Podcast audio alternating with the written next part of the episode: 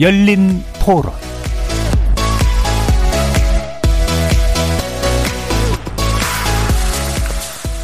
안녕하십니까. KBS 열린 토론 정준희입니다. 제 친구들 중에서도 간호사 이제 자격증 따자마자 이제 한두 달 정도 있다가 아 나 너무 힘들어서 도저히 못해야 못하겠다 이런 친구들도 많이 있었거든요. 사실 이번 여름에 엄청 더웠잖아요. 근데 그 겹겹이 입으시고 진짜 뭐 돈만 보고 하면 할 수 없는 일이잖아요. 마음이 있어야 하는 일이니까 존경스럽다고 생각하고 있어요. 그건 사실 강요할 수 없는 거잖아요. 무조건적으로 봉사를 해 하라고 하는 건. 근데 조금 강요받는 부분도 있다고 저도 간접적으로 들은 게 있어서 그런 부분이 또 사람으로서 이해가 되기는 하는 것 같아요. 감염병 전문 병원이요. 아 그런 거 있으면 그러니까 코로나 같은 게 이번뿐만 아니라 뭐 미래에도 또 있을 수도 있고 그래서 그런 거 하나씩 만들어 놓는다면 좀 더 빠른 조치가 이루어지지 않을까 싶습니다. 감염병 전문 병원 괜찮다라고 생각은 하는데 다만 이제 그렇게 하려고 그러면은 분명히 어떤 조직 그 다음에 또 그거에 따른 인원들도 필요하고 예산도 필요할 거고 근데 그게 이제 단독으로 구성되기보다는 여러 이렇게 그 각계각층의 의견도 공론화해서 접근하는 게 낫지 않나 싶습니다. 거리에서 만나본 시민들의 목소리 어떻게 들으셨습니까? 오늘 토론 주제는 보건의료노조 총파업 선언으로 돌아본 방역 현장의 문제점입니다. 그간 코로나 방역 일선에 있던 보건의료 인력들이 다음 달 2일부로 무기한 총파업을 선언했습니다. 90%에 가까울 정도로 압도적인 파업 찬성률을 보인 보건의료노조는 전국 130여 개 의료기관 5만여 명의 의료진들이 이른바 방호복 파업, 즉 응급실과 중환자실 등 필수 인력은 현장을 떠나지 않고 방역 수칙을 지키는 방식으로 파업을 진행하겠다면서 국민들의 양해를 구했는데요.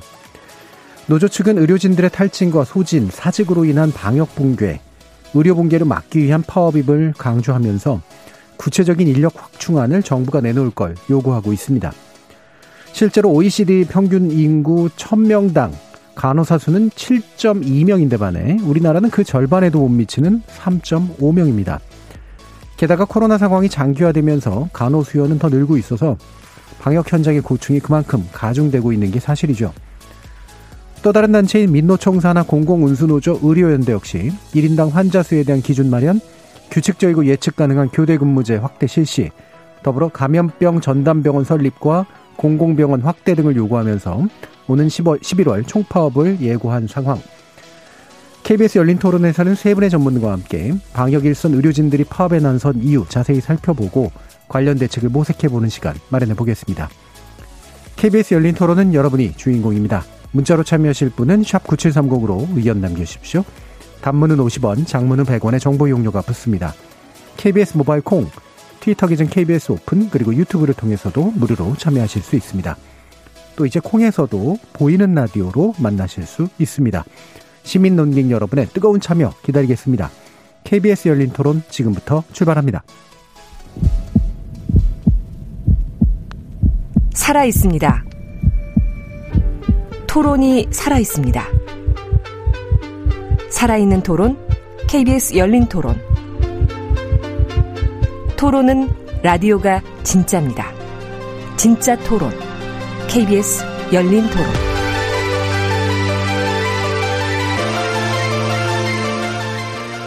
오늘 이야기 함께 해주실 어, 전문가들 소개해 드릴 텐데요. 어, 인도주의 실천 의사협의회 공공위원장 겸임하고 계시죠. 정형준 보건의료단체연합 정책위원장 함께 하셨습니다. 안녕하세요.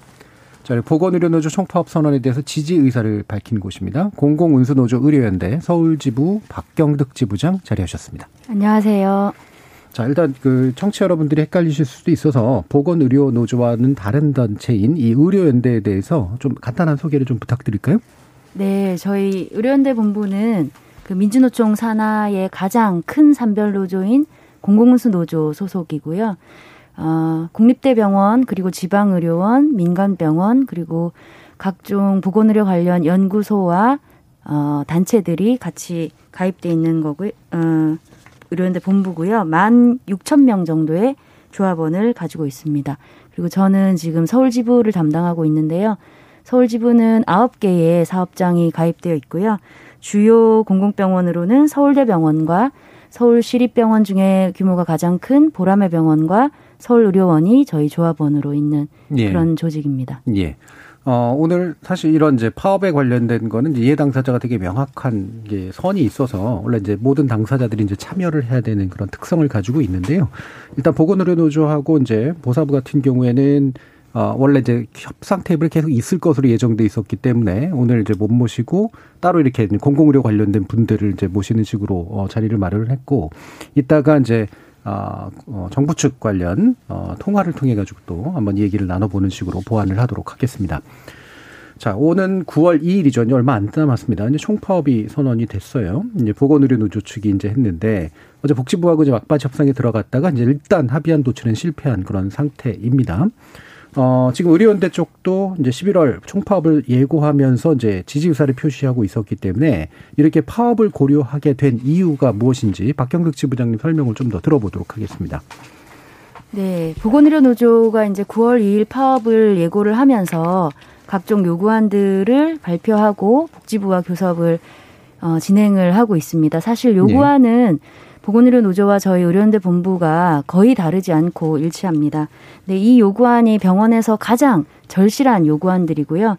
저희 의료연대 본부도 제일 핵심이 간호인력 기준입니다. 간호인력 기준은 어 이제 많은 병원 노동자 직군 중에서도 핵심적인 간호사들이 한 명의 간호사가 몇 명의 환자까지 볼 수 있는 거냐 이런 기준이 지금 감염병동에는 전무하고요. 일반 병동에도 너무 예전 수준으로 아주 미비한 수준으로 남아 있어서 간호인력 기준 상향과 그에 따른 간호사 인력 충원을 가장 핵심적인 요구로 하고 있고요. 그리고 지금 감염병 감염 위기 상황에서 제일 문제가 되고 있는 공공병상 확충 그리고 어그 의료비 문제, 무상 의료 문제까지 포함해서 대정부 요구안과 그다음 현장에서의 인력 충원안을 합쳐서 지금 요구를 하고 있고요. 각 병원에서 이제 병원을 상대로 사측을 상대로 교섭을 하고 있지만 지금 저희가 요구하고 있는 내용들이 한 사업장에서 해결할 수 없는 내용들이 대부분이기 때문에 공동 파업을 어, 같이 결의를 했습니다. 이제 더 이상 이제 참을 수가 없다. 파업이 아니면 지금 병원의 현실을 바꿀 수가 없다. 이런 결과에 이제 결론에 도달해서 11월 11일에 총파업을 결의를 한 상태입니다. 예. 지금 현재 요구되는 사항들은 굉장히 구체적으로 많습니다. 근데 핵심으로 강조해 주신 건 간호 인력 기준이 없는 상태를 제도화해야 된다를 핵심으로 좀 두고 계시고 전반적으로 공공 의료가 좀 더 확충이 되고 인력들이 훨씬 더 강화가 되는 그런 방향에 대한 요구 사항들을 마련해 놓고 계시고 특히 이거는 이제 정부가 뭔가를 해주지 않으면 안 되는 문제이기 때문에 실제로 정부의 어떤 대응이 이제 필요한 그런 내용으로 어, 이해가 되는데요. 어, 좀 이따가 이제 보건복지부 이창주 국장과 함께 말씀 나눌 텐데 그 전에 어, 정경정 위원장님도 어떻게 보고 계신지 간단히 한번 또 의견 들어보죠. 뭐 저희가 사실 보건의료노조 이번에 파업을 내용을 보면 이 내용이 보통 이제 일반적인 저희가 노동조합이나 노동자들이 제기하는 어떤 임금이라든가 처우 이것에 집중하기보다는 사실 네. 한국의 보건의료 시스템 자체의 문제점을 지적하고 있고 이 문제점은 사실 저희 시민사회 노동 단체들이나 전문가들이 지금까지 계속 주장해 왔던 것들이기 네. 때문에 사실 이 내용 자체는 정부가 빨리 수용하는 어떤 방안을 내놓는 것이 더 유리한데 근데 이제 보건의료 노동자들 입장은 지금 현재 어쨌든 너무나도 절박한 상황이고 너무나도 힘든 상황이니까 이 총파업까지 어쨌든 결의가 된 거라고 생각하고 그런 측면에서는 지금 저희가 보기에도 국민적인 지지가 상당한 부분이 있을 수밖에 네. 없는 네. 그런 파업이라고 음. 생각이 됩니다. 그래서 어쨌든 조속히 잘 해결이 됐으면 좋겠고 음. 정부가 좀 엄중한 사태임을 좀 잘 자각을 해서 이렇게 대응을 했으면 좋겠고요. 그 끝으로 보건의료 사업장이 어쨌든 그래도 필수 사업장이기 때문에 뭐 응급실이나 중환자실 같은 곳에서의 어떤 진료 공백이 발생하는 부분은 아니고 국민 여러분께서 만약에 파업을 하게 된다면 상당히 불편함이 있으시겠지만 예. 이런 좀 대의적인 부분에서 잘 협상이 되고 이것이 개선이 된다면 아마 국민적 지지도 있을 수 있는 파업이라고 생각합니다. 예. 그러니까 일반적으로 이제 노조가 파업할 때 이제 경제적 파업이라 그러죠. 보통 임금 인상이라든가 뭐 다 정당한 요구긴 합니다만 이게 일반적인 지지를 받기는 어려운 경우가 많은데 이게 우리 구조, 공공의료 구조에 관련된 문제고 아마 시민들도 비록 불편하지만 상당한 지지 의사를 가지고 계실 거라고 어, 보는 입장이신 것 같습니다. 자, 그래서 또 다른 이제 당사자라고 볼 수 있는 이창준 보건복지부 보건의료 정책관 지금 연결되어 있는데요. 한번 어, 말씀을 좀 나눠보면서 어, 보건복지부 입장이 어떤지 한번 들어보고 가도록 하죠. 안녕하세요. 네, 안녕하십니까. 예, 방금까지 얘기했던 것처럼 이제 보건의료 노조 측이 이제 9월 2일 총파업을 선언했습니다. 아, 막바지, 막바지 협상 굉장히 치밀하게 하셨다는 걸로 듣고 있는데 합의안이 나오진 못했잖아요. 어, 어떻게 해서 협상이 결렬된 건지 한번 일단 내용을 한번 들어보도록 하죠. 지난 5월 말부터 그동안에 한 12차례에 걸쳐서 그 노동 쪽하고 우리 정부가 같이 논의를 했습니다. 예. 그러니까 월, 원래 그 노사 문제라는 것은 사용주하고 근로자 관계에서 그런 여러 가지 복지나 처우와 관련된 사항들을 논의하는데 이번에는 여러 가지 그 보건의료 노조에서 여러 가지 공공의료 문제라든가 코로나 감염병 상황에서 여러 가지 의료 현장의 인력들의 그 처우 그다음에 번아웃의 문제를 요구했기 때문에 그런 차원에서 그 복지부가 나서서 그런 논의를 했고요. 그동안에 조금 이견이 있었던 부분들을 상당 부분 해소를 했고 내일 또 오후 3시에 마지막으로 그 노정 협의를 하도록 돼 있기 때문에 그런 차원에서 정부도 의료 현장에서 생길 수 있는 문제, 그다음 근본적으로는 공공의료 확충에 필요한 여러 가지 대책에 대한 그 이견을 해소해서 파업으로 가지 않도록 그 대책을 마련할 계획입니다. 예. 그러니까 내일 또 이제 협상에 있기 때문에 그래도 아직까지는 이제 여지가 좀 남아 있다라고 이제 생각할 수가 있을 것 같은데 방금 말씀하신 것처럼 이견이 많이 좁아졌다라고 표현을 하셨지만 이견이 안 좁혀진 부분이 이제 있기 때문에 생기는 문제잖아요. 일단은 공감대가 형성됐거나 이견이 좁혀진 부분은 어디까지였습니까? 일단은 그 간호인력을 중심으로 한 병원의 그 노동자들이 여러 가지 처우나 그 환자를 돌볼 때 생길 수 있는 업무 부담을 줄여주기 위해서 교대 근무제를 좀 개선해 준다든가 환자를 좀 더 적게 돌볼 수 있도록 간호간병 포관 서비스를 확대한다든가 그 이런 부분에 대해서는 그 이견을 거의 해소했다고 볼 수 있고요. 다만 지금 코로나 상황이 1년 7개월이나 계속되고 있고 당초 작년 초에 코로나가 생겼을 때 이렇게 오래 지속될 거라고 예측을 못한 상황에서 계속 1차부터 4차 대유행 상황이 계속되고 있기 때문에 코로나 치료 현장에서 번아웃이 불가피하게 생길 수밖에 없는데 그걸 해결하기 위해서는 여러 가지 그 비용 보상도 해줘야 되지만 그 코로나 치료를 위해서 돌보는 환자 수를 줄여줘야 되는 것도 중요한 상황입니다. 그렇지만 지금 팬데믹이 계속 더 확산되는 추세에 있기 때문에 그 돌보는 환자 수를 줄여줬을 때 충분한 인력 수급이 있을 그 될 수가 있느냐에 대한 고민이 있기 때문에 예. 그런 차원에서 코로나 병상 그 인력 문제 해결에 여러 가지 적정한 시점 에 대한 고민이 정부로서도 있는 것이 사실입니다. 예. 그럼 말씀을 이제 들어보면 어 전반적인 어떤 취지라는 방향성에 대해서는 이제 양측이 다 공감을 하고 계신 거고 그다음에 당장 또 해결할 수 있는 부분들은 대해서는 어느 정도 이제 그 정부 측에서도 고민을 할 수 있는데 인력 확충이라는 부분은 단기간에 이제 뭔가 가능한 부분이 아닐 수도 있고 여러 가지 고려할 요인들이 있어서 지금 이제 답을 명확하게 할 수 없는 그런 조건으로 이해를 해야 될까요? 어떻습니까? 그럼에도 불구하고 정부에서는 앞으로 이게 이제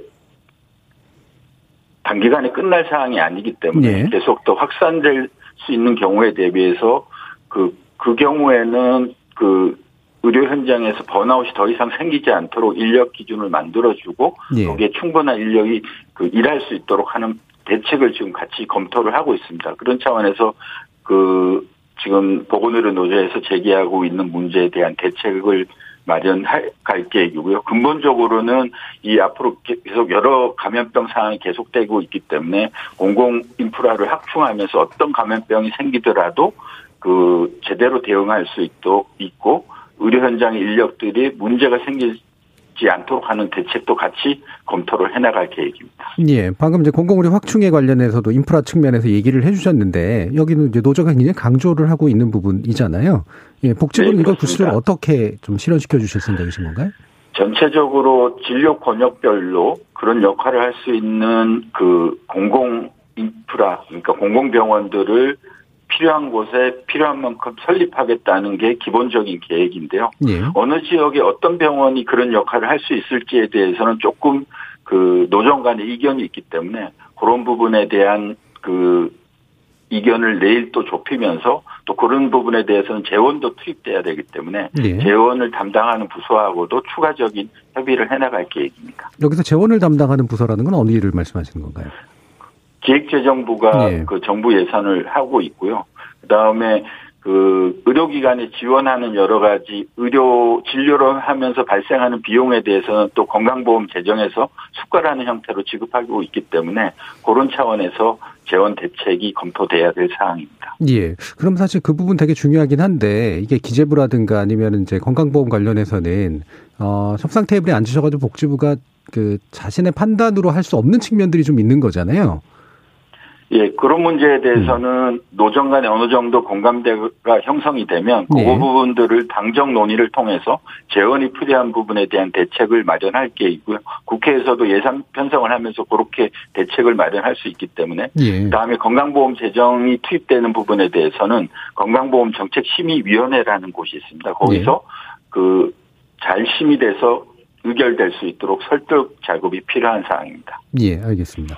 자, 그러면 저 마지막 질문인데요. 이제 지금 아무래도 코로나19 상황이 지속되다 보니까 어, 고생하시는 분들에 대해서 이해하면서도 아, 파업하면 어떡하지라고 하는 그런 우려도 좀 있는 상태잖아요. 그래서 복지부도 굉장히 좀 복잡한 심정이실 텐데 어떤 입장이신지 좀 말씀해 주시죠. 혹시라도 파업 상황이 생길 것에 대비해서 비상진료 대책에 대한 준비를 하고 있고 특히 그 예년과 달리 지금은 코로나가 그 유행하고 있는 상황이기 때문에 코로나 치료 병상에 또 공백이 생기지 않도록 대책도 같이 그 검토를 하고 있습니다. 이와 함께 그 가장 중요한 것은 파업으로 가지 않고 노정 간의 합리적인 대안을 만들고 의료 현장에서 일하는 인력들의 그 여러 가지 어려움을 해소하는 게 중요하기 때문에 저희가 그 그동안에 두 번에 걸쳐서 밤샘 그 협의를 했지만 내일도 시간의 구애를 받지 않고 밤샘 협의를 통해서 그 노정 간의 대안을 찾겠다는 게 정부의 입장입니다. 예. 어, 최대한 파업이 안 일어나도록 열심히 노력을 해 보시겠다. 어, 그러면서 네, 최대한 또 요구를 수용할 수 있는 방안들을 찾아보겠다라는 그런 말씀이셨네요. 자, 네, 지금까지 그렇습니다. 이창준 보건복지부 보건의료정책관과 말씀 나눠봤습니다. 감사합니다. 예, 고맙습니다. 예, 지금 어 정부 측 입장을 이제 들어보긴 했는데요. 어 기본적으로는 이제 뭐 방향성이나 뭐 이런 것에 대해서는 어쨌든 열심히 하려고 하는 그런 이제 분위기는 읽히긴 하는데 이게 이제 구체적인 쟁점이 왜 해소가 안 되는가를 사실 자세히 짚어보는 게 좀 필요할 것 같아요. 어, 일단은 정영준 위원장님이 보시기에 뭐가 예. 좀 가장 큰 장애가 되고 있다고 생각하시나요? 일단 가장 큰 장애는 아까 이창준 저희 그 정책관님께서 말씀을 하셨는데 예.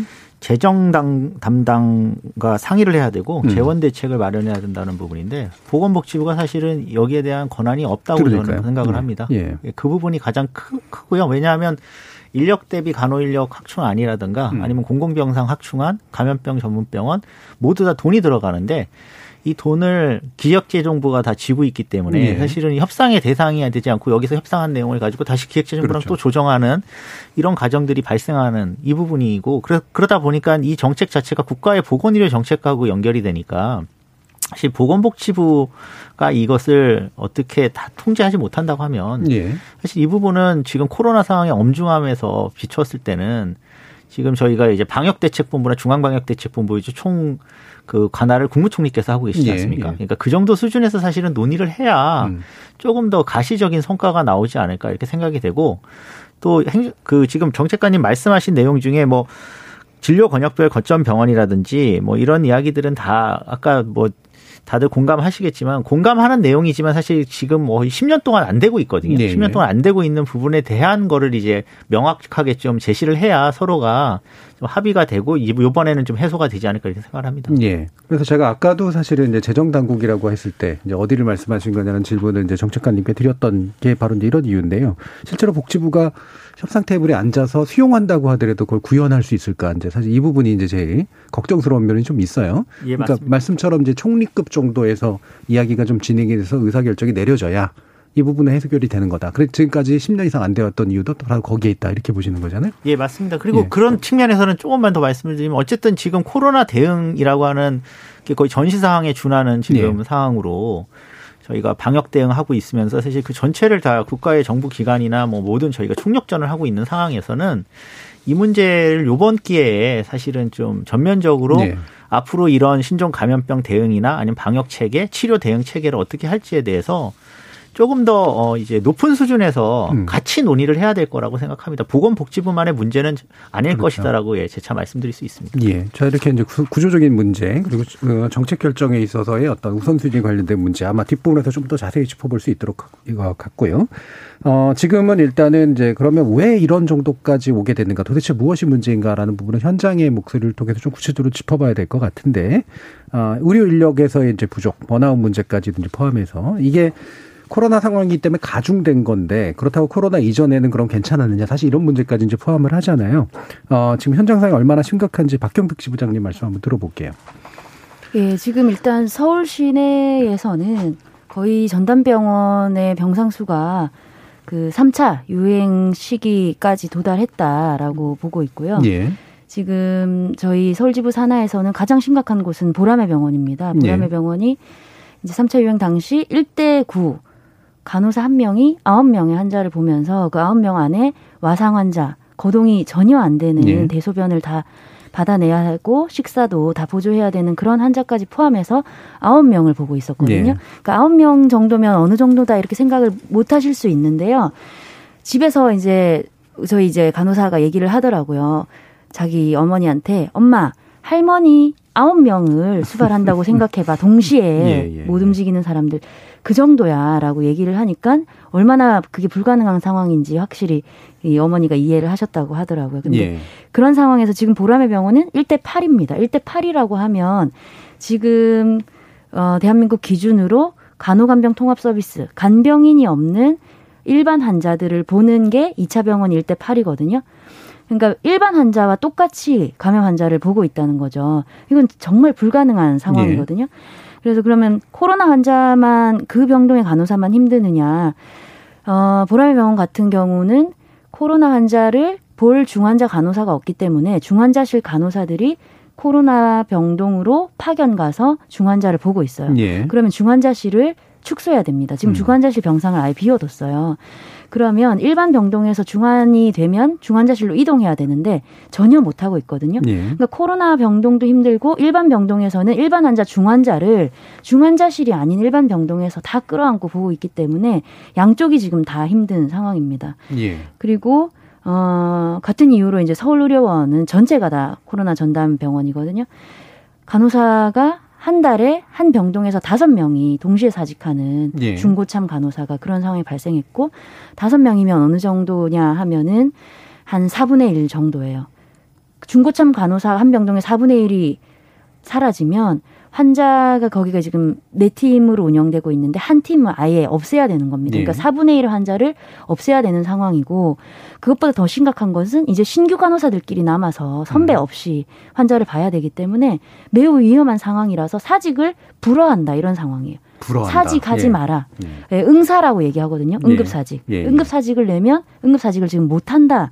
라는 상황이고 지역으로 가도 매우 심각합니다. 저희 의료연대 본부 산하에 이제 대구 가톨릭 병원 같은 경우에는 확진자 내부에서 발생해서 그 96명의 확진자가 지금 동시에 발생한 상태고 간호사들도 많이 확진이 됐는데 그때 리, level D 그 TV에서 보신 그 하얀 방어 방호복 그런 보호 장구가 없어서 비닐 가운을 입고 환자들을 다 어 병동을 올리고 환자 짐 정리하고 이송을 하다가 간호사들이 대거 확진이 되는 이런 네. 상황까지도 발생을 한 상황입니다. 예. 예. 그래서 지금 현장에서는 거의 아수라장 3차 유행 때의 그런 아수라장 상태에 이제 거의 다 근접했다. 예. 완전히 그런 아노미 상태에 이제 도달하고 있는 상황이다. 이렇게 예. 진단하고 있습니다. 지금 이제 1대 9 내지 1대 8 어, 네. 정도 수준까지 이제 왔고 어, 중환자를 돌보기 힘든 일반 병실에서 돌봐야 되는 상황까지 왔고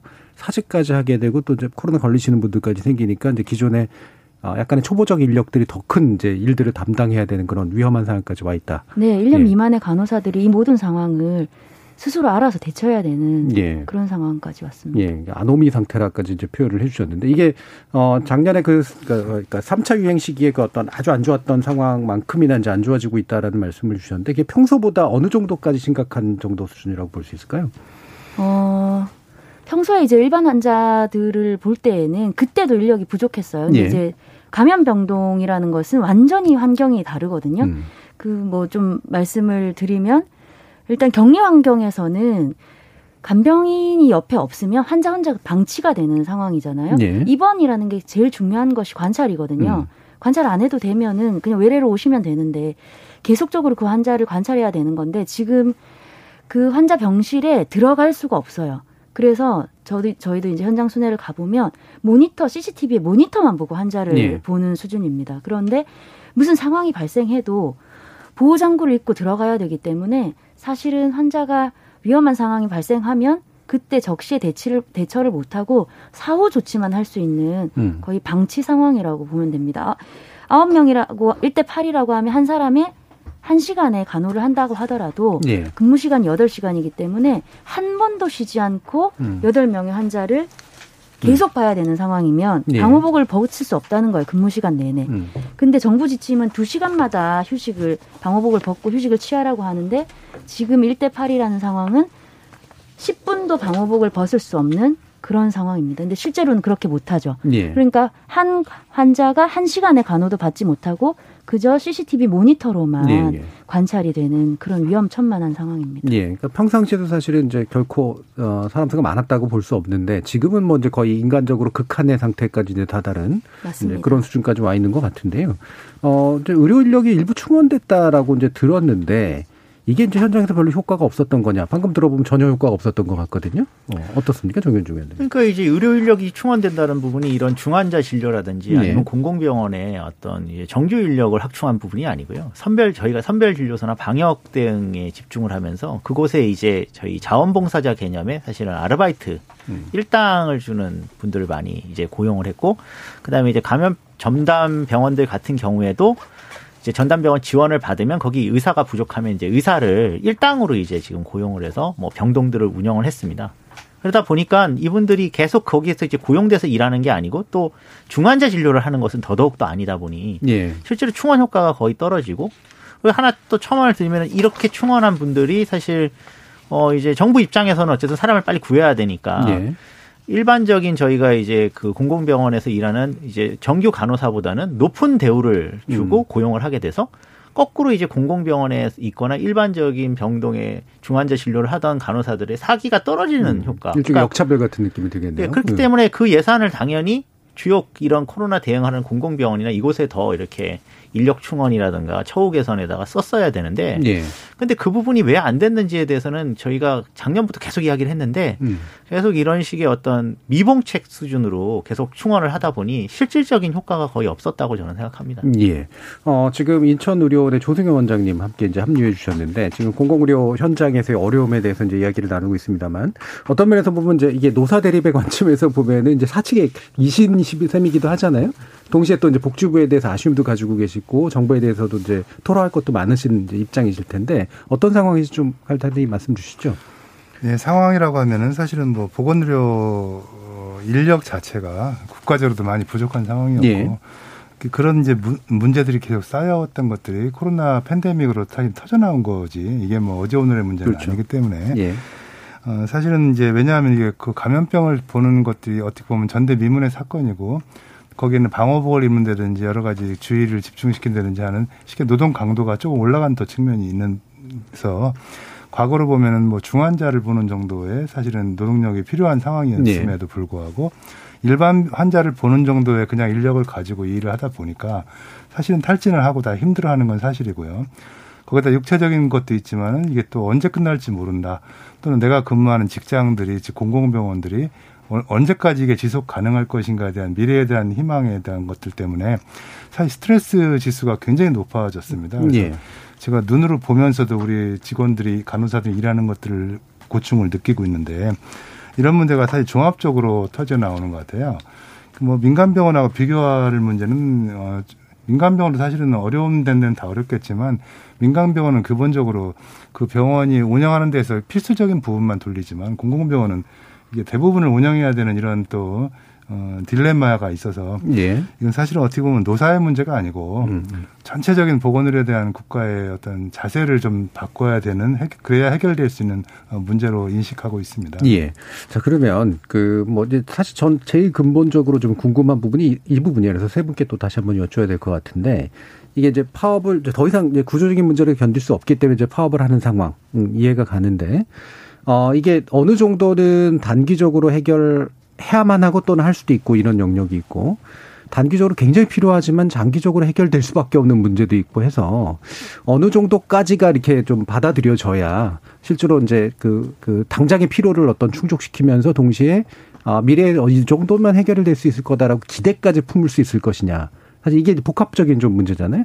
그러니까 그 지금 노조의 이제 요구 사항들을 보면은 수준이 이제 되게 이제 여러 가지거든요. 그러니까 이건 당장 이제 죽겠다라고 하는 말에서부터 이제 이것을 해결해야 된다, 된다라고 얘기하지만 굉장히 오래 걸릴 수밖에 없는 문제. 이런 것들이 이제 어디까지 합의가 되면 좀 괜찮은 수준이라고 볼 수 있는 건가라는 그런 궁금증이 좀 있어요. 그래서 어떠신가요? 지금 박경득 지부장님이 이제 뭐 지금 당장 파업을 하시는 입장은 아니지만 지금 공공의료 노조가 제시하고 있는 여러 가지 요구들 가운데 당장 실현될 수 있고 또는 실현돼야만 하는 건 어느 정도인가? 제일 핵심은 간호인력 기준이고요. 예. 간호사 한 명이 환자를 몇 명까지 볼 수 있느냐는 다른 선진국들은 다 기준이 있습니다. 예. 법으로 아예 제정되어 있는 곳들이 많고, 근데 한국에는 이제 일반 환자는 보험 건강보험 수가로 차등 관리료로 예. 간호 관리료 차등제로 보장을 하고 있는데 이게 거의 30년 전에 만들어진 내용이라서 현재 이런 빠른 병상 가동률 그리고 어, 환자들이 이제 긴 기간 입원했던 환자들이 짧은 단기간에 병원에 입원했다가 퇴원하면서 많은 간호 행위를 예전보다 더 많이 요구하고 있습니다. 근데 이런 상황에 전혀 맞지가 않아요. 예. 그 등급이라는 게. 그래서 이거를 상향해야 되는 요구가 있고요. 음. 그리고 가장 시급하게는 지금 계속 얘기했던 그 코로나19 환자를 볼- 돌보는 감염병동에 대해서 거기는 아예 인력 기준이 없습니다. 예. 우리가 이런 상황을 처음 겪어보기 때문에 일반 환자들을 간호사 한 명이 몇 명을 보는 게 적절하다라는 것들은 그래도 사회적 논의가 있어서 미비하지만 옛날 버전이지만 있는데 감염병동 기준은 지금 없기 때문에 예. 이게 빨리 나와야 되는데 어 지금 저희는 이제 서울시에 요구를 했음에도 불구하고 7개월째 연구 중이다 라는 답변이고 오늘은 서울시를 만났는데 매우 충격적인 얘기를 했습니다. 안 그래도 아까 복지부에서 예. 말씀하셨는데 간헐력 기준에 대해서 복지부가 음. 검토를 하고 있기 때문에 7개월째 연구한 이 결과를 뭐 결과도 마무리가 아직 덜 됐다고는 하는데 발표할 수가 없다. 예. 복지부가 지금 노조하고 협상 중인 그 안을 기다릴 수밖에 예. 없다라는 입장을 들어서 정말 절망적인 상황인데 예.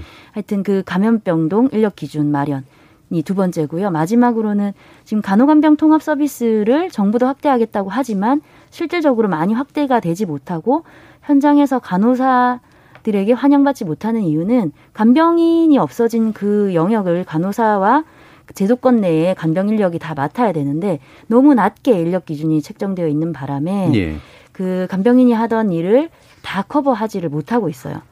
대표적으로는 뭐, 뭐 국립대병원 중에 대표 국립대병원인 서울대병원에서도 간호간병 통합 서비스 확대가 전혀 불가능한 상황입니다. 예. 너무 인력 기준 낮기 때문에.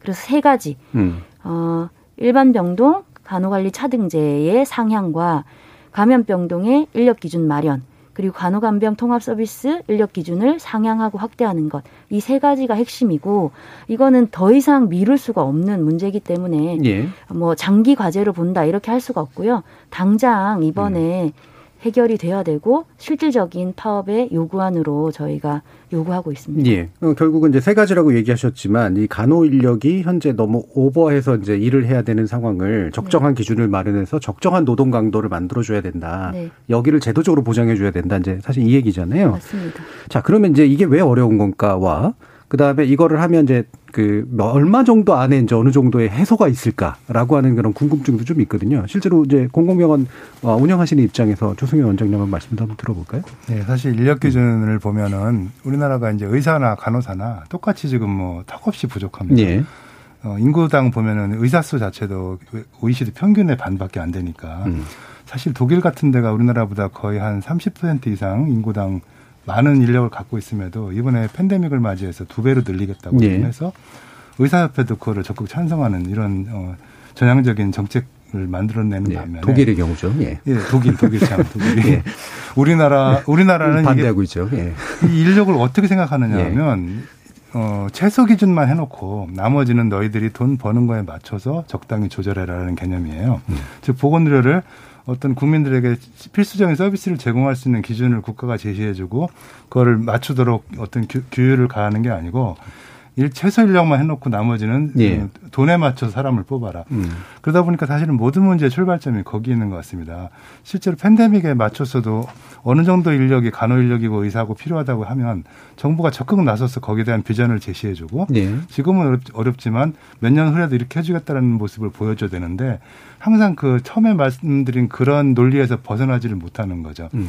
그러다 보니까 간호 인력이고 의사 인력이고 안에 그 병원이 잘 되면 많이 뽑고 안 되면 안 뽑고 돈 안 되면 어, 잘라버리고 돈 벌면은 더 늘려나가고. 그러니까 어떻게 보면 정책의 그 패러다임이 거꾸로 돼 있는 거라고 볼 수가 있습니다. 예. 사실 문제의 출발점은 거기 있다고 봅니다. 예. 그래서 사실 그런 개념들을 바꾸지 않으면 지금 여기 노조에서 말씀하신 거랑 똑같습니다. 사실은 이 사람들을 보는데 얼마만큼의 인원이 필요한지를 정부가 정해서 특히 공공병원은 거기에 맞추도록 가이드라인을 제시해 주는 게 정부의 역할이지. 예. 어, 그냥 뭐 인건비 좀 깎고 사람 줄이고 해서 운영하는 거를 박수 쳐주는 이런 모습의 개념을 가지고서는 해결이 안 될 것 같아요. 예. 그래서 어, 그런 어, 인식의 전환이 필요하다고 생각을 합니다. 예. 그러니까 결국 보면 이제 다시 돈의 문제인데 정부의 의식의 문제이기도 하고 이게 최소선이 아니라 적정선을 정하고 적정선을 반드시 보장하는 그래서 인력도 확충하고 돈도 대주는 이런 시스템이어야 되는데 이제 최소선만 딸랑 정해줬고 나머지는 효율적으로 운영하라고 이제 맡겨놓은 이제 그런 상태라는 말씀이시잖아요. 이 기준을 높인다라고 하는 게 바로 이제 적정선을 마련한다는 걸 텐데 이 아까 이제 정영주 위원장님 말씀해 주셨던 것처럼 돈을 쓰려고 할 거냐라는 문제도 있고 또 동시에 사실은 어 올리면 간호 인력이 바로 충원될 수 있을까? 그러니까 충원될 만한 사람들이 있을까? 훈련된 만한 인원들이 있을까? 사실 이런 문제도 좀 연관이 돼 있을 것 같아요.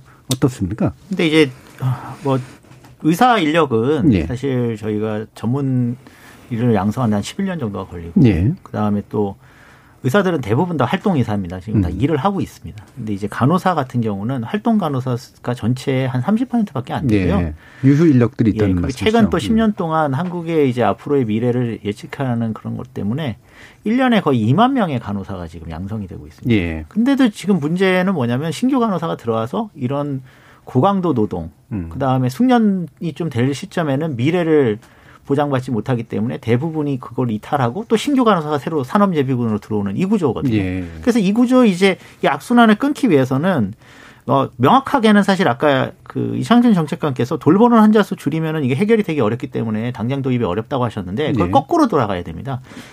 이 국민의 의료의 질과 앞으로의 안전 그리고 이제 한국의 어떤 국제적 수준에서의 어떤 소득 수준을 대비를 했을 때 최소 필수 의료 치료 수준을 못 맞추는 병동이나 병원에 대해서는 음. 폐쇄를 하든지 셧다운을 하는 방향으로 가서 사실은 한국이 이제 전체 인구 대비 병상은 정말 많은 나라입니다. 저희가 천명당 거의 12.3개 네.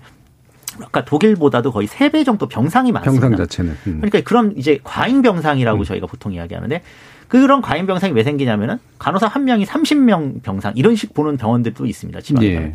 그러니까 이제 이런 부분들을 좀 개선해서 구조적으로 적정한 수준의 환자를 적정한 수준의 인력이 보는 곳들만 잘 관리를 해서 의료의 질을 상상시키는 방향으로 간다고 하면 지금 1, 2년 안에 사실은 이 계획대로 음. 해서 완충적으로 가게 되면 당연히 저는 간호 인력은 충분히 충원이 가능하다고 보고요. 예. 물론 의사 인력 문제는 또 다른 사회적 또 다른 합의를 해서 음. 지금부터 준비를 해서 10년 정도는 저희가 음. 양성 계획을 가져가야 된다고 생각합니다. 음. 적어도 이제 가장 급한 문제인 현장에서의 간호 인력은 현실화시키면 인력들은 충분히 이제 준비되어 있고, 그다음 물론 훈련이라든가 이제 투입됐을 때 어, 나가고 싶지 않게 만들어주는 그러니까 사실은 적정 수준의 어떤 보수 이런 것들 노동 환경 보장 이런 것들도 이제 필요하다라고 이제 말씀을 주셨는데요. 네, 그게 좀한 예. 말씀 더 드리면 그 이창준 정책관님이 그 지금 협상 중에 제일 핵심인 부분은 이견이 좁혀지지 않았다라고 지금 얘기를 네. 하는 건데요.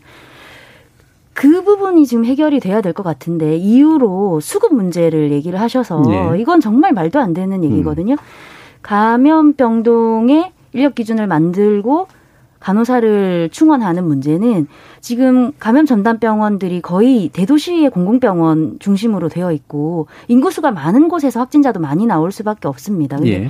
그런 데들은 보통은 지금 어 간호사 채용 과정에서 합격 낸 상태에서 임용 후보자들이 음. 많아요. 서울 네. 같은 경우에 뭐 지금 시립 보라매병원 같은 경우에 270명의 간호사가 임용 대기자로 되어 있는 상태고 노동조합이 인력 요구를 하는 숫자는 그보다 적습니다. 예. 그래서 대부분이 가능하고 정말로 그 지역에 간호사 수급이 어려운 데들도 있긴 있어요. 그러면 빨리 처우 개선을 해야 됩니다. 그 네. 의사들의 그 지역 의사 충원이 아, 이제 모자랄 때에 계속 처우 개선만으로 안 된다라고 저희도 입장을 발표했는데 그 이유는 수도권보다 이미 처우 개선을 했지만 그래도 의사들이 안 와요. 근데 간호사인 경우에는 수도권과 지역의 처우 차이가 너무 심각합니다. 지역 예. 간호사들이 거의 최저임금 수준으로 지금 방치가 돼 있는 상황이거든요. 예. 그런 것들을 개선하고 대도시의 공공병원 같은 경우에는 이미 임용 후보자들이 수백 명이 대기되어 있는 상태입니다.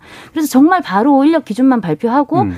그 공공병원에 정원을 묶어두는 지금 기재부에서 정원 한 명도 우리 허락 없이나 못 늘려라고 예. 하는 총정원제를 빨리 풀어줘야 됩니다. 공공병원에 대해서는 그러니까 공공기관들이 직원 수를 뭐 방만하게 늘릴까봐 그런 제도를 운영한다라고 하는데 지금 공공병원 그런 상황 아니거든요. 예를 들어서 대구에 그, 팬- 그 대유행이 발생하고 대구의 핵심 병원인 경북대병원이 노사 합의를 했음에도 예. 불구하고 기재부가 허락하지 않아서 정원 증원을 못 하고 있는 상황이거든요. 예. 그래서 그렇게 답변하시는 거에 대해서 사실은 매우 심각한 문제라고 생각합니다. 예. 지금 인력 수급 충분히 가능하다. 다만 이제 그 지방 같은 경우에 처우 개선을 확실하게 해주면 네. 또그 부분을 해결할 수 있다. 사실 우리나라 여러 가지 문제들을 이렇게 논의해 보면 기재부의 문제로 귀결되는 경우들이 많은데요. 사실 또 근본적으로는 그런 거 있잖아요. 공무원 수 많아서 나라 망한다 이제라고 하는 어떤 이상한 담론들이 또 굉장히 좀 가득한 상태이기 때문에 거기에 또 굉장히 민감하게 또 반응을 하죠 기재부가. 자 이런 문제들 뒤에서 좀 더 구조적인 어떤 이슈들을 좀 짚어보도록 하고요. 어, 지금까지 들어온 청취자 여러분들의 문자 한번 어, 들어보고 가겠습니다. 정희진 문자 캐스터. 네, 지금까지 청취자 여러분이 보내주신 문자들 소개합니다. 춘장 춘차님. 코로나 병동에서 일하는데 진짜 다들 너무 힘들어합니다. 이번 기회에 방역 일선 인력 확충에 대한 근본적인 대책이 마련되면 좋겠습니다. 이창섭님. K방역 일선 의료인에 대한 보상이나 처우와 관련해 정책 차원으로 접근하거나 문제점을 공론화시켰어야 할 정치권이 너무 안일하게 대처한 부분이 안타깝네요. 이제라도 현장의 목소리에 귀 기울여 주었으면 합니다. 1653님. 방역 현장뿐 아니라 대부분의 병원에서 간호사가 절대 부족합니다. 옛날 우리나라도 독일에 간호사를 파견했었던 적이 있었던 만큼 대책 차원에서 인도나 필리핀 같은 영어권 나라의 간호사가 국내에서 일할 수 있게 하면 어떨까요? 5122님. 코로나가 발생한 지 1년 8개월이 되어 가는데 정부가 보건 의료인들의 상황을 방관하고 있었다니 매우 안타깝습니다. 코로나 최전선에서 일하는 분들조차도 울어야 젖을 주는 상황이라니 이건 아니죠. Miracle 작전만큼 신경을 써주셨어야 할 일입니다. 늦었지만 이제라도 신경을 써주십시오.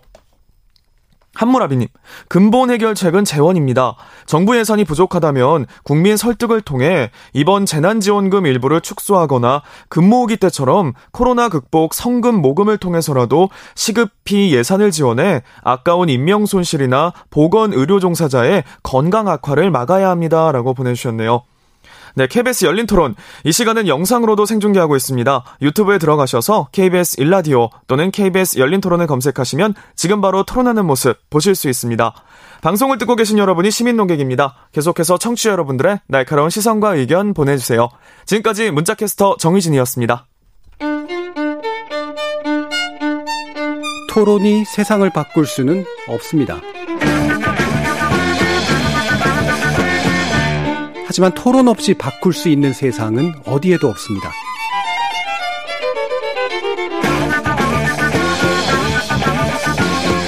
세상의 선한 변화를 갈망하는 당신. 정답이 아니라 질문의 힘을 믿는 당신.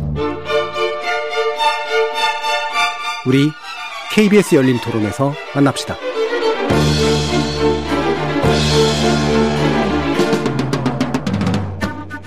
KBS 열린 토론 보건의료노조 총파업 선언으로 돌아본 방역 현장의 문제점이라는 주제로 정영준 보건의료단체연합 정책위원장, 박경득 공공운수노조 의료연대 서울지부 지부장, 조승현 인천의료원장 이렇게 세 분과 함께 하고 있습니다.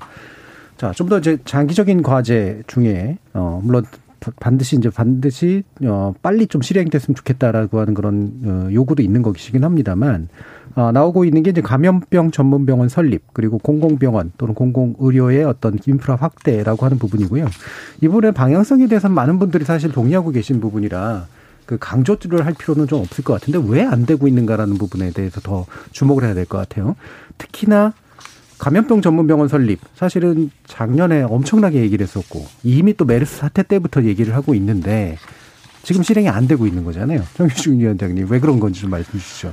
그러니까 정말 황당한 일인데 네. 이게 저희가 더 예전으로 돌아가면 신종플루 때 연구 네. 영역에서 사실 음. 2009년, 2010년에 감염병 전문병원 이야기가 나왔고 이제 2015년에 메르스 때 가장 크게 이야기가 나온 게 감염병 전문병원인데 막상 이제 그런 어떤 신종 감염병 사태 때는 뭐 국회의원이나 아니면 정부에서 감염병 전문병원 특히나 저희가 감염병 전문병원 중에서 제일 중요한 뭐 건역병 건역별 감염병 전문병원의 지역 감염병 전문병원보다는 사실 국가 중앙 감염병 전문병원이 먼저 있어야 되거든요. 예, 이 예. 네트워크 하기 위해서. 근데 국립중앙의료원이 그걸 하기로 한 이후로도 2015년 당시에는 가장 그 그동안은 결국은 당시에 그 기획재정부나 보건복지부가 설계비랑 그 당시 예산 책정을 하지 않고 그냥 넘어간 거예요. 예. 그래서 2016년에 이제 그런 문제들이 제기가 되고 하면서 설계비가 겨우 들어오고 했는데 그 이후로도 계속 이게 지지부진 되다가 작년에는 이제 이제 드디어 저희가 코로나 이 팬데믹을 겪으면서 감염병 병병 이야기가 또 나오면서 2026년까지 아예 설립을 하는 걸로 하고 부지까지 다 지금 확정이 됐는데 네. 지금 오늘 보니까 정부의 2022년 정부 예산안이 나왔는데 이 예산안에서 또 이 설계비가 또 누락이 됐습니다. 예. 근데 그 누락이 된 이유가 결국은 기획재정부가 감염병 전문병원 이제 국가중앙 감염병 전문병원 경우에 최근에 뭐 뉴스 보셔서 아시겠지만은 어, 고인이 된 이건희 전 회장이 이제 기부금을 상당 부분 이제 가지고 설립하는 걸로 이제 조금 더 병상 규모가 커지고 하다 보니 여기에 대해서 예비 타당성 조사를 2016년에는 면제하기로 되어 있던 거를 네. 다시 회귀시켜 가지고 음. 본인들이 직접 한번 들여다 봐야겠다라고 하면서 지금 또 지연이 되고 있는 상황이고 그러니까 감염병 전문병원이라는 이런 어떤 국가적인 아니면 저희 국민들이 지지하는 이런 어떤 정책이 계속 재정 당국에 의해서 막히고 있다. 예. 이게 저는 가장 큰 문제고 거기에 대해서 또 국회의원들도 제대로 싸우는 사람이 없다라는 음. 것이 요지입니다. 네, 결국에는 이제 시민사회 요구라든가 이제 공공 부문에서 요구라고 하는 건 지속적으로 있어 왔는데 정작 설계 비용 그 다음에 언제까지 설립할 거냐라는 그 시기와 예산 확보가 굉장히 늦춰졌었다. 근데 이제 어, 이번 예산에도 빠진 이유 중에 하나가 또 새로운 게 지금 7천억 기부가 있었던 거잖아요. 요, 예. 이 부분을 함부로 쓸 수 없으니까 예비 타당성 조사를 해라. 하면서 또 이제 시기가 또 늦어지고 있는 오히려 이제 돈이 생기니까 더 큰 문제가 생겨버린 이런 상태로 이제 요약을 해주셨는데요. 어, 정, 그 조승현 원장님께서는 이런 상황들 감염병 전문병원에 대해서 어떻게 생각하고 계세요? 음, 뭐 정현진 의원님 말씀하신 게 뭐 상당 부분 예. 있고요. 참 정말로 이상할 정도로 어, 예산 벌써 한참 전부터 나왔던 얘기들이 전혀 진척이 안 되고 있고 예. 뭐 여러 가지 문제들이 많습니다. 지금 전국 권역별로 있는 감염병원 전문병원들도 사실은 거의 과반 절반 이상이 어떤 민간 병원에 돼 있고 민간 병원은 기본적으로 속성이 어쨌든 그걸 운영했을 때 뭔가 도움이 되지 않으면 사실 성의를 안 보이는 게 기본적이고 뭐라 할 수도 없지만 예. 어, 그런 문제들서부터 해서 어, 참 문제가 많습니다. 특히 이번에 그 국립중앙의료원의 중앙감염병 전문병원은 이건 다른 데는 못하더라도 일단 이런 걸 좀 시작을 해서 뭔가를 컨트롤 타워를 만들어 줘야 되는데 뭐 워낙 거액이 생겨서 그런지 모르겠지만 어떻게 보면 거기에는 이제 정부가 병원을 보는 시각이 또 담겨 있는 것 같아요. 네. 너희들이 5천억이나 되는 돈을 갖고 뭘 할 수 있겠냐. 음. 우리가 해야지라는 것들이 깔려 있는 것 같고 그렇다면 거꾸로 말하면 국립중앙의료원을 그런 거를 기금을 관리할 수 있을 정도의 어떤 그 하드웨어나 인프라를 인력을 심어주고 키워줘야 맞는데 네. 어, 그냥 못 믿는 거죠. 제가 보면 그게 가장 크다고 봅니다. 음. 사실 5천억, 7천억이면은 그걸로 감염병 전문병원이라는 한 가지 병원을 짓기는 사실 과한 돈은 맞아요. 예. 그렇다 하더라도 그것에 대한 논의 구조의 중심에는 국립중앙원이 당연히 있는 게 맞, 맞는데, 어, 사실은 너무 불안한 마음에 자식을 보는 기분으로 그런지 모르겠지만 예. 섣부르게 맡기지 못하는 이런 부분이 또 깔려 있는 것 같습니다. 음. 네. 그러니까 돈을 그러니까 고관절수는 우리가 쥐고 이제 용처도 이제 우리가 정하고 이게 이제 기재부의 인식이니까 네. 아, 공공의료 부문에서 이걸 스스로 감당할 수 있겠느냐라는 불신이 이제 상당히 뒤에 작동하고 있다는 말씀이신데요. 사실 그런 것도 있잖아요. 이게 이 돈 자체는 한 감염병 전문 병원을 만드는 데는 좀 큰 돈일 수 있지만 실제로 한 번 만들어 두면 거기에 지속적으로 또 정부 재정도 들어가야 되고 그다음에 인력도 투입돼야 되고 하니까 사실 그 부분에 대해서 그 기본적으로 호의적인 입장이 아닌 측면들도 좀 있지 않은가 싶거든요. 그리고 이게 또 공공병원에 늘리는 문제하고도 좀 연관이 돼 있기 때문에 그래서 이제 지금 이제 노조 측에서는 어, 의료연대 측에서는 또 이것도 이제 그 나중에 총파업을 요구하는 중요한 이유 중에 하나 안에 이제 들어가 있는 부분이기도 하잖아요. 어, 이런 공공병원 관련 문제, 감염병 전문병원 관련 문제에 대해서 기본적인 입장을 또 얘기를 한번 들어보죠. 어, 저희 지금 그 저희 노동조합 산하의 공공병원들에서는 예.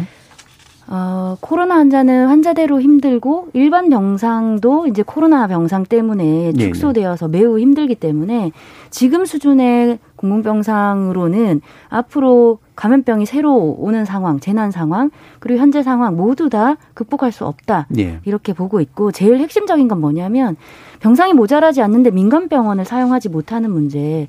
의료가 병상이 공공재가 아닌 상황에서 국가가 아무것도 할 수 없는 이런 상황. 이게 이제 노동자들의 문제만이 아니라 바로 옆에서 환자의 상황을 볼 수밖에 없는데 코로나 병상도 놓쳐지지만 일반 환자들이 제대로 된 간호나 치료를 받지 못하는 상황을 계속 보다 보니까 이대로는 안 된다. 이게 매우 핵심적인 요구다라고 음. 요구를 채택하게 되었고 또 사실은 코로나19 대유행 전에도 저희가 공공병원 확대는 계속 요구하고 있었고요. 그거는 뭐 팬데믹 상황만이 아니라 표준 진료, 돈이 안 되지만 필수적인 진료, 시민의 건강권 보장을 위해서는 의료는 반드시 공공재 안으로 와야 들어와야 된다. 예. 이런 공감대가 있었습니다. 예. 그러니까 그 중요한 부분 지적해 주신 것 같아요. 결국 공공병원이 그냥 늘어나야 되는 이유, 그러니까 감염병 전문병원이 그냥 감염병 대응만 해서 만들어지는 거라기보다는 감염병에 대응하기 위해서 이제 그것에 준비가 안 돼 있는 일반 이제 의료 쪽이 땡겨져 가지고 이제 사용되다 보니까 생기는 이중의 이제 어려움 같은 것들이 있기 네, 때문에 맞습니다. 반드시 그 부담을 감염병 전문병원 설립을 통해서 해소하면서 나머지 공공의료 부분이 제 역할을 할 수 있도록 만들어주는 그런 정비가 필요하다라는 그런 지적이신데요. 어, 이 부분에서 뭐 결국은 다시 예산 문제로 들어갑니다. 뭐 아까도 왜 이제 이창준 정책관께서 어, 뭐, 이견을 좁혀가고 있다 그러면서 그 지역하고 어디 지역이 할 거고 어떤 식으로 몇 개를 할 거냐라는 부분에 대해서 논의하면 좀 해결될 것 같다라는 말씀을 주셨는데 약간 뭉치는 듯한 느낌이 좀 들었거든요. 실제로 이게 가능한가? 가능했으면 왜 안 됐을까라는 그런 생각이 좀 있어가지고요. 정혜준 위원장님 어떻게 파악하고 계시나요? 그러니까 지금 그 부분의 제일 핵심이 감염병 전문병원도 마찬가지인데 결국 기획재정부가 가지고 있는 예비 타당성 조사 네. 권한입니다. 이제 그걸 이제 주로 뭐 KDI나 조세연구원에 이제 위탁해서 하는데 근데 이제 중요한 부분은 병원이라는 거는 뭐 조승현 원장님이나 다 지금 뭐 박경기 지부장님이나 똑같은 이야기 하시지만 필수제고 네. 당연히 이제 병원을 설립하는 데 대해서 타당성을 조사하는 과정은 뭐 건강 영향 평가라든지 그 지역에서 그렇게 했을 때 이제 얻을 수 있는 여러 가지 유무형의 어떤 이익을 다 계산해야 되는데 이 KDI나 이제 조세연구원에서 하는 방식, 기획재정부가 하는 방식은 사실 경제성 평가가 거의 그렇죠. 한 8, 90%인 방식이거든요. 그래서 이 KDI 조사 자료, 예비타당성 조사 자료를 아마 국민들이 보시면 깜짝 놀랄 겁니다. 거기 보면은 사람이 사망했을 때의 기회 비용을 비용 얼마 이런 식으로 음. 책정을 해서 참 좀 너무 이 물신숭배적인 어떤 그런 네. 가치를 가지고 접근을 합니다. 그러다 보니 이 예비 타당성 조사 때문에 지금 번번이 막힌 곳이 많고 그리고 최근에 이제 그나마 대전 의료원이나 뭐 부산 서부산 의료원이나 지금 이제 예전에 폐- 폐원됐더니 진주 의료원을 재개원하는 서부 경남 쪽의 의료원 세 군데는 정부가 예비 타당성 조사에 면제를 이야기했지만 더 나가서 사실은 이런 감염병 전문 병원이나 공공병원에 대해서는 보건복지부가 주도하는 건강 영향 평가를 하고 예, 예.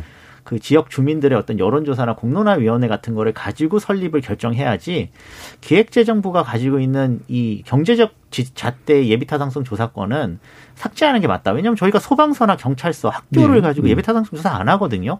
굳이 꼭 이렇게 공공병원에 대해서만 하는 이유를 저는 이해할 수가 없습니다. 예, 이게 이제 사실은 그 아까 조성현 원장님도 지- 지금까지 나와주시면서 계속 강조해 주셨던 부분하고 연결이 되는데 그 경제적 영향이라고 하는 것은 결국은 설립했을 때 스스로 먹고 살면서 돈 벌면서 추가로 돈이 안, 안 들어갈 만큼의 상업성을 갖추고 있는 사실 이 부분하고 연관이 돼 있잖아요. 예.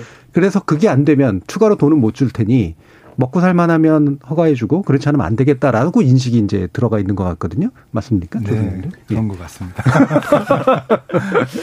그 현장에서 이제 보시기에 이런 이제 그 공공병원의 확충의 수 적어도 그러니까 공공의 어떤 목적에 맞췄을 때 지역과 그다음에 수 규모 이런 거 어느 정도 돼야 된다고 생각하고 계세요?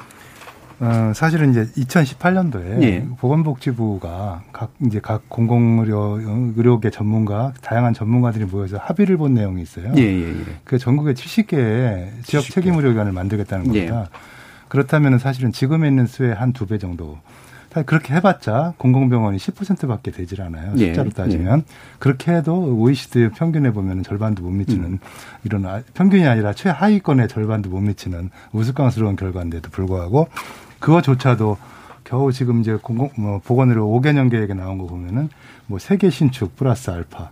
뭐 사실은 이게 하겠다는 건지 말겠다는 건지 물론 정부 음. 당국자들 고민이 많을 겁니다. 예산의 우선순위도 그렇죠. 있고 네. 이제 어떤 그런 예산을 만들어야 되기 때문에 하지만 제가 보기에는 최소 두 배 정도는 갈 수 있는 이런 마음가짐으로 가야 음. 그나마 뭐래도 이루어지지 않을까 싶어요. 음. 보건 의료 인력도 마찬가지입니다. 최소 두 배는 늘리겠다는 마음으로 가야 1.5배라도 늘어나지. 예, 예. 지금 같은 그렇게 뭐 조금씩 건드리는 미봉책 가지고는 근본적인 해결책은커녕 여전히 옛날 수준으로 그냥 남아 있을 가능성이 많다고 생각합니다. 예. 그러니까 2018년도에 어느 정도 전문적으로 합의된 내용은 한 70개 네. 정도를 확충하는 거고 그게 현재보다 한 두 배 정도 늘어나는 거. 그리고 또 하나는 현재 있는 병원들이 절반 정도긴 하지만 규모가 너무 작아요. 예, 예, 예. 그것도 사실은 뭐 시골 같으면 한 300병상, 대도시 같으면 500병상 이상 정도로 키워주는 작업이 필요하기 때문에 실제로 뭐 예산으로 본다면 거의 한 3배는 투자를 해야 된다고 볼 수가 있겠죠. 음. 자, 지금 이제 박경숙 씨 부장님은 이제 그 이쪽은 11월 총파업 예고가 된 거잖아요. 아직은 약간은 시간이 남은 것처럼 느껴지긴 합니다만, 어, 협상이 좀 대상으로 협상이 진행되고 있는 상태는 아니죠. 지금 그 기존의 교섭 테이블이 음. 각 병원에서 이제 병원장, 예. 병원 대표를 상대로 열리고는 있죠. 근데 지금 우리의 요구가 한 병원에서 전혀 손도 댈 수 없는 요구기 때문에 정부와 협상 테이블이 만들어져야 되는데 이제 산하 병원들이 국립대 병원과 지방 의료원 이런 공공병원들이라서 교육부와 복지부 예, 필요하다면 기재부까지 협상 테이블에 앉으셔야 되는데 예. 지금은 이제 복지부와 교육부에서 겨우 면담 정도 하는 이런 수준이라서 노동조합과 같이 이 문제를 해결해야 되겠다라는 그런 공감대가 아직 없는 상황이고 어쨌든 보건의료 노조가 지금 협상 테이블에 앉아서 논의를 하고 있으니 천만 다행한 상황인데 예. 그 거기서 이제 유효한 안이 나오지 않을 경우에 저희가 11월 파업을 이제 대규모로 조직해서 할 수밖에 없는 상황입니다. 예. 그 대규모라고 하는 건 어느 정도 규모로 저희 산하에? 이제 국립대병원 13개 국립대병원 중에 절반 정도가 의료연대 본부 산하에 있고 예. 지방 의료원과 서울 같은 경우에 이제 시립병원 두 군데 대표 병원들이 포함해 있는 상황이라서 거기들이 이제 현장 조직을 해야 되는 상황이죠. 아마 예. 한 10월 말 정도 교섭 상황을 보면 아마 규모가 음. 예, 어느 정도 나올 것 같습니다. 예. 그러면 이제 지금 공공의료 노조에 만약에 이제 요구가 수용이 안 돼서 파업이 진행될 경우, 그다음에 심지어는 11월에 아, 즉 의료연대 이제 파업까지 만약에 겹쳐지게 될 경우 어느 정도 파장을 예상하고 계세요, 조성현 원장님? 그럴 일은 절대 있어서는 안 되겠지만 예. 사실은 지금 일반 상황이 아니지 않습니까? 그렇죠. 지금 심지어는 팬데믹을 신안보 개념으로까지 국가에서 설정을 했습니다. 네. 거꾸로 말하면 지금 파업을 막는 자체가 전쟁을 막는 거나 똑같은 그렇죠. 상황이에요. 그냥 과거에 무슨 뭐 자기 글- 근로 수준을 좀 좋게 해달라고 얘기하는 이런 정도의 파업이 아니라 이거는 사실은 국가의 운명을 걸고 어, 정부가 이 근본 원인을 파악해서 당장 들어줄 것도 물론 있고 중장기적으로도 비전을 제시해주고 약속을 하는 과정들이 저는 꼭 필요하다고 생각합니다. 예. 파장은 엄청나겠죠. 어, 예. 네. 파장은 엄청나다고 이제 말씀하셨는데 아까 이제 그 방역 그 방호복을 입은 채로 하는 이제 이런 파업이다라고 이제 얘기를 해주셔서 이게 국민의 동의를 얻기 위해서 이제 하는 이야기인데 그 얘기는 결국 뒤집어 말하면 파업의 효과가 떨어진다는 얘기일 수도 있지 않겠습니까? 어떻습니까?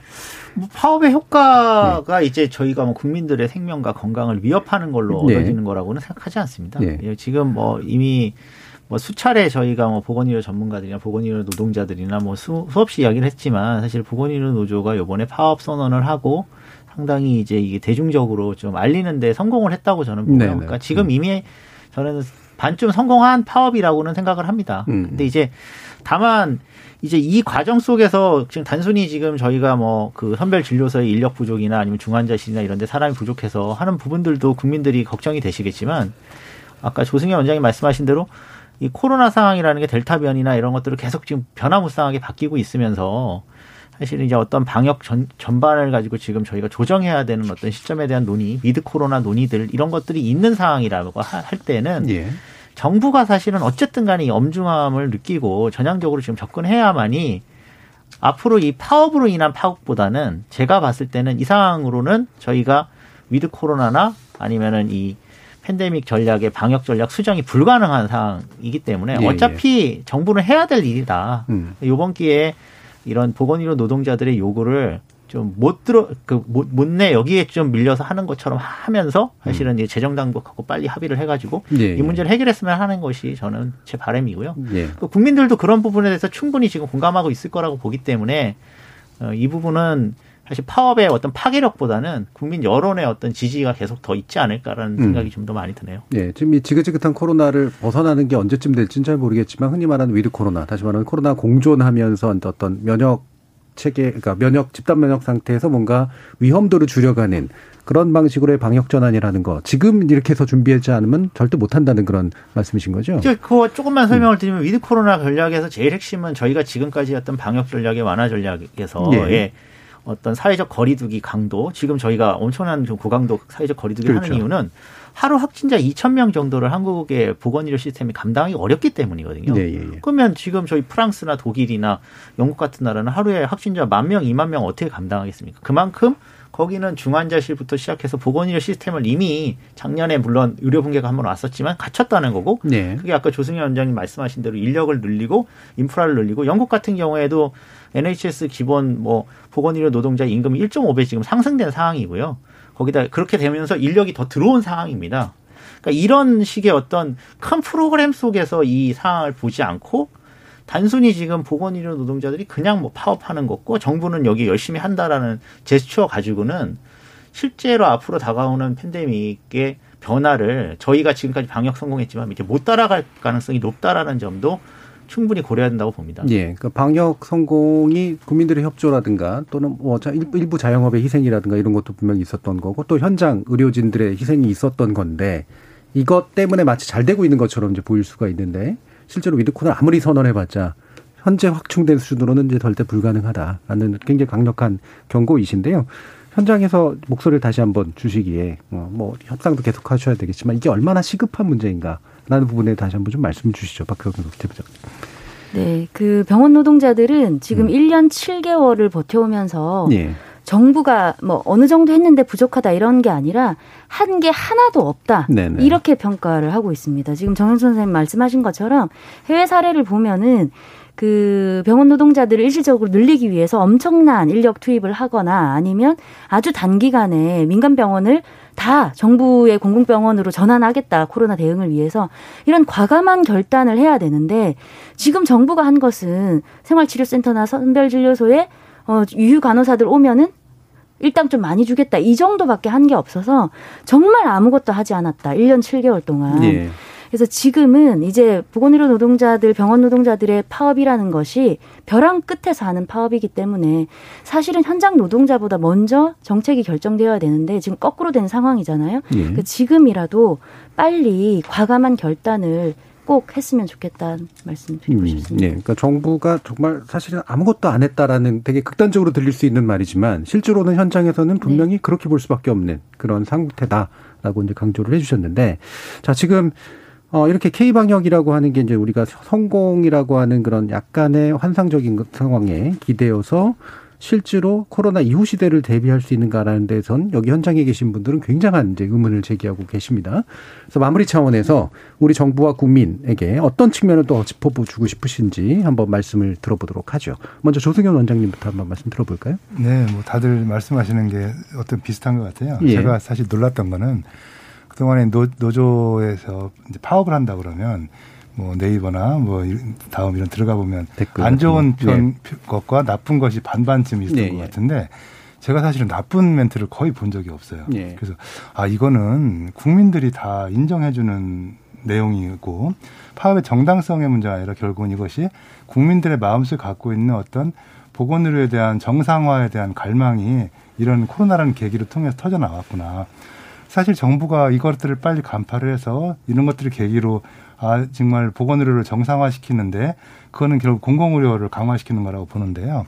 나서지 않으면 아마 어, 여러 가지 문제가 발생할 것이고 그 문제 해결도 되지 않을 것이다라고 생각합니다. 예. 결국은 큰 의미에서 아주 비공공적인 우리나라 보건의료 자체를 공공화시키는데 어, 중요한 계기로 삼고 또 보건의료 노조의 파업을 단순한 뭐한 이해, 이해 집단의 파업이 아니라 사실 이런 국가적인 정책을 어, 큰 패러다임을 전환시키는 이런 계기로 활용할 수 있는 음. 그것이 정말 지혜라고 생각하고 그 진정한 국민을 위한 어, 정치이자 어, 정부의 행태라고 생각을 합니다. 그래서 어, 저는 좋은 결과가 올 걸로 사실은 뭐 믿습니다. 예, 알겠습니다. 자, 박경득 지부장님 말씀도 들어볼까요? 예, 그 병원 노동자의 파업을 공감하고 지지한다 시민들이 이러, 이런 반응을 보인다는 게 사실 정말 어려운 일이잖아요. 예. 그렇게 하기 힘든 상황이잖아요. 의료가 가장 필요한 시기에 그 병원 노동자들이 파업을 한다는 것에 대해서 어, 비난하지 않는다라는 정도도 사실 너무 감사한 일이고 엄청나게 이, 이런 시민들의 지지를 받는 파업이 정말 우리가 이 의료의 대한민국 의료를 바꿔내야 되겠다라는 사명감을 더 고취시키기도 하는데요. 예, 사실 이런 시기에 파업을 결정하는 것은 너무나 어려웠습니다. 음. 제가 저는 이제 서울대병원의 16년 차 병원 네. 노동자인데요. 파업을 하게 되면 로비에 앉아 있으면 그 로비 바로 앞에 세 개의 문으로 뭐 체중증 환자들이죠. 거의 네. 대부분 다 암 환자들이고 뭐 몇 년 선고를 받은 분들도 많이 계시는데 그런 환자분들이 밀려 들어오는 거기에 마주 앉아서 농성을 하면서 파업 구호를 외친다는 게 정말 쉽지 않습니다. 그래서 병원 노동자들의 파업이 이 시기에 얼마나 어려운 고민 과정 속에서 결정되었는지 음. 한번 더 알아주시면 좋겠고요. 그 인력 기준을 늘리는 사망률이 줄어든다는 많은 연구 보고들이 있습니다. 그 말은 즉슨 인력 기준이 낮은 지금 한국에서는 죽지 않아도 될 많은 환자들이 이미 죽었다라는 네, 겁니다. 네. 그래서 이 국민의 기본권인 건강권을 지키는 이 파업에 지지를 보내주셔서 감사하고요. 더 중요한 것은 정부가 빠른 과감한 결단을 내려주셨으면 좋겠습니다. 예.